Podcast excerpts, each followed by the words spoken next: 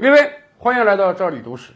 我们上期节目跟大家讲啊，七十五年之前，联合国刚成立的时候啊，关于这个常任理事国，各方有着一争啊。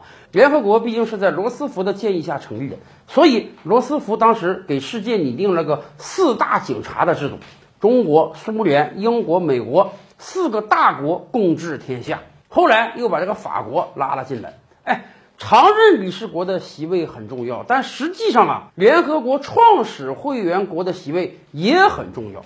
当时二战正在进行，盟国这方面实际上加起来有二十多个国家，这二十多个国家肯定都是联合国的创始会员国了，每个人都有一个席位。这些国家未来等于也是新世界的这个上层统治阶级，而那些正在跟盟国作战的国家。德国也好，日本也好，意大利也好，那你当然不可能成为联合国的创始会员国。未来你们这些国家等于是被压迫的对象。当各方在商议联合国组成的时候啊，罗斯福就说：“我们未来这个会员啊得扩大，不能说这个有一些国家不吸纳进来。这样吧，南美有好多国家啊，这个世界上还有一些国家保持中立，这些国家我们也都把它吸收进来，成为联合国的创始会员国。这样呢，我们就真的是一个全球性的国际组织了。”罗斯福的提议啊，本来是挺好的，但这个话传到斯大林耳朵里啊，斯大林就要考虑了。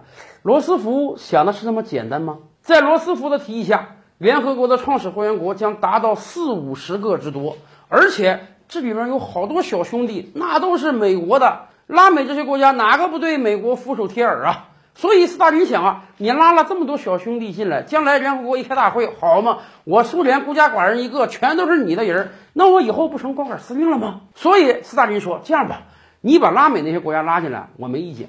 但是呢，我得跟你讲，我这个苏联不只是一个国家，我是一个联盟，我下面有十多个加盟共和国，什么俄罗斯啊、乌克兰啊、白俄罗斯啊、波罗的海三国、啊中亚五国呀。”这些国家都是主权独立的国家，我们共同联合成了一个大的苏联。所以斯大林说：“这样吧，这些国家也让他们加到联合国去，这不显着咱这个国家数量还多吗？”那罗斯福也不傻，一听斯大林这个意思，什么？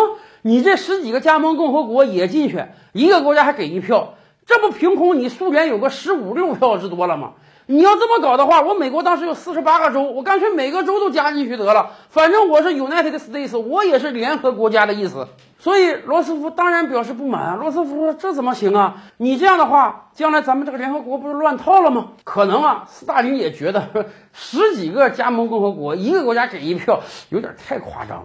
所以，哎，因此退而求其次，斯大林说：“这样吧，啊，十多个我不谋求，但是你除了苏联之外，至少得再给我两三票，比如说。”白俄罗斯啊，乌克兰、立陶宛这几个国家跟纳粹德国浴血奋战、死老威的人了，所以得给他们一个席位啊，这也是一种表彰。而且斯大林说了，我们这些加盟共和国呢，真的都是独立国家，每个国家连外交部都有，跟你那些州是一样吗？我现在没让他们都加进来，已经是做了很大的退让了。哎，即便这样，罗斯福也不干啊。你想？凭什么呀？你一个国家在联合国有个三四票，关键时刻，丘吉尔的表态让天平两端发生了变化。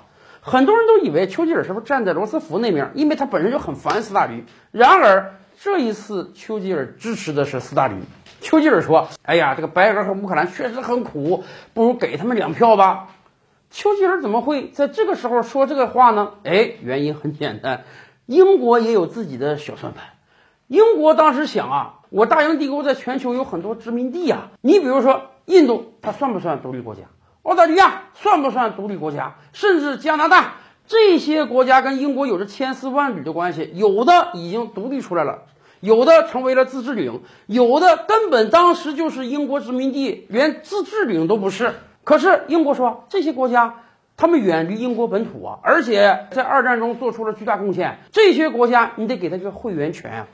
这个情况跟苏联很相似，所以支持斯大林就等于是支持自己，所以丘吉尔支持了斯大林的方案。罗斯福最终也熬不过这两个人的同意，那么干脆英国这些殖民地啊，能给会员权的，什么澳大利亚、印度全给，而苏联呢，除了给苏联一票之外，额外再给乌克兰和白俄罗斯一票。当然，罗斯福也不傻，罗斯福说：“你看，你苏联是个大国，你占了三票。”我美国也得占三票啊！凭什么我这四十八个州我就不能占三票？而且我在海外还有很多国家，像这个阿拉斯加也好啊，夏威夷也好啊，都是在我的控制之下，但是不是一个州啊，我可不可以为他们也要几票啊？所以各方商定，这样吧，苏联这边相当于有三票，哎。美国这边未来也得有三票，什么时候给哪个州这一票，由美国政府自己定。所以，一九四五年刚刚成立的联合国，哎，苏联当时实际上是握有三票的，只不过到了一九九一年苏联解体之后，白俄和乌克兰人家变成独立国家了，自然拥有了这一票，所以俄罗斯后来就也只剩一票了。